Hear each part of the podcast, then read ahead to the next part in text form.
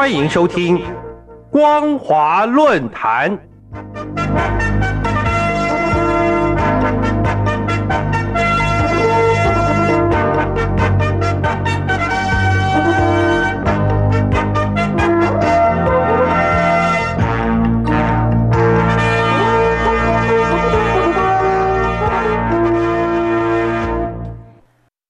各位听众朋友，大家好，欢迎收听今天的光华论坛，我是兰陵。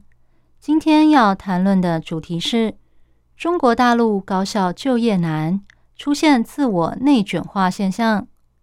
今年三月五号，在第十三届全国人民代表大会第五次会议上，中共国务院总理李克强提出工作报告，其中就业问题。始终是难以回避的一大难题。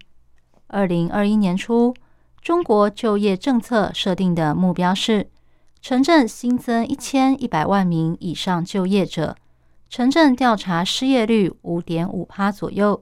如今，大陆经济形势严峻，面临需求收缩、供给冲击、预期转弱的三重压力，继一九四九年以来的第五次失业潮。正在成型，加上应届高校毕业生首次超过一千万人，就业难题已经成为中共的心头大患。事实上，中共有关就业失业统计向来是所有经济统计中最不可靠的资料。然而，今年高校毕业生将首次超过千万人。观察今年的就业动向。除了受到 COVID-19 疫情影响外，还有许多因素导致大陆经济成长放缓。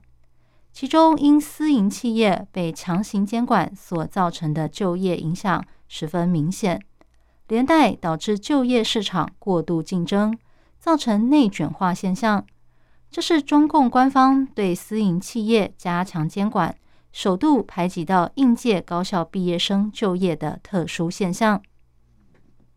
李克强在工作报告中指出，过去一年优化和落实协助企业纾困政策，巩固经济恢复基础。上亿市场主体承载着数亿人就业创业，宏观政策也延续疫情发生以来行之有效的支持路径和做法，并提出多项今年的经济目标，包括 GDP 成长五点五趴左右。消费者物价指数年增率达到三趴左右，城镇新增一千一百万名以上的就业者，城镇调查失业率全年控制在五点五趴以内等。同时表示，今年将强化并落实就业政策，确实做好高校毕业生等重点群体的就业工作，推进大众创业、万众创新。具体做法包括努力稳定市场主体，确保就业，加大宏观政策的实施力道。还说，今年高校毕业生超过一千万人，为此必须加强就业创业政策支持和不断线服务。显然，高校毕业生将首次超过千万人的就业创业问题，势必成为考验中共。追求经济发展和统治权威的严肃课题。中共官方对私营企业加强监管，虽然对就业整体带来的冲击没有很明显，但对应届与初入职场的高校毕业生等特定族群却很显著。因为加强监管带来的冲击，通常体现在对工作经验不丰富的族群。去年起。中共官方以防止资本无秩序扩张为由，对私营企业、科技巨头加强监管，不但造成新一波裁员潮，还严重影响了这些公司的招聘前景。去年，中共加强对新兴经济领域的控制力道，除了让监管部门集中整治百度、京东、阿里巴巴、腾讯等金融科技平台外，还加强对加密货币、互联网、辅助教学、运输、外卖、视频游戏平台等涉及高耗能、反垄断、数据安全、财政合规等方面的执法行动。这些新兴经济领域几乎全面涵盖大陆生产、消费、娱乐、零售等新兴行业。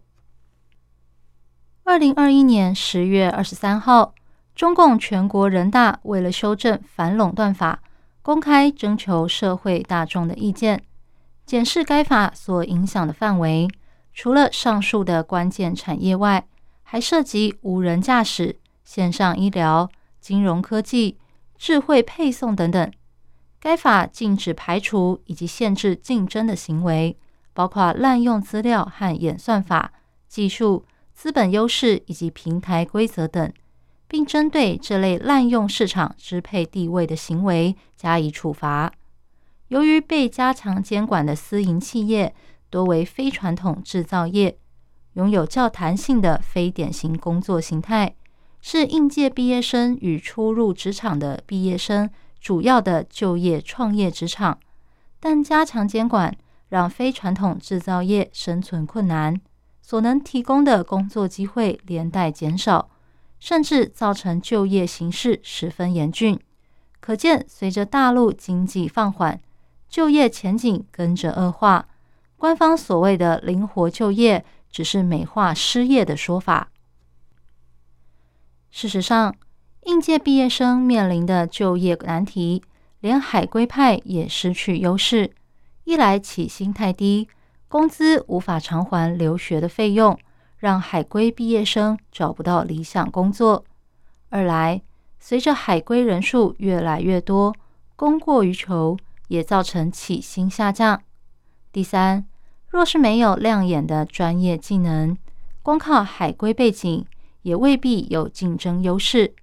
第四，这些海归生常来自不知名的大学，部分海外学校。也常为赚取留学生的费用而降低入学标准。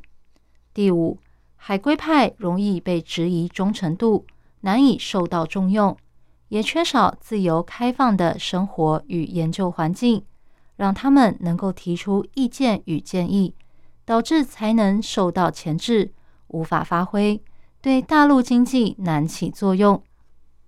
今年二月八号，大陆全国人大。政协两会前夕，中共国家发展和改革委员会等八个部委发布了一则通知，主题是关于深入实施创业带动就业示范行动力，促进高校毕业生创业就业。内容指出，高校毕业生投身创新创业时，面临融资难、经验少、服务不到位等问题，因此。政府要力争二零二二年为高校毕业生提供两百万个高质量就业机会，为全国做好创业带动就业工作提供示范。然而，当中共党国强化威权体制，包括钳制网络与言论自由，即使提出再多的宽松政策与资金补贴，效果终究有限。加强监管更造成内卷化现象，让青年难以激荡创意或创新事业，不但成为大陆经济与国家发展的枷锁，也成为每年应届毕业生的沉重压力。以上是今天的光华论坛，今天分享的主题是中国大陆高校就业难，出现自我内卷化现象。我是兰陵。感谢您今天的收听，我们下次再会。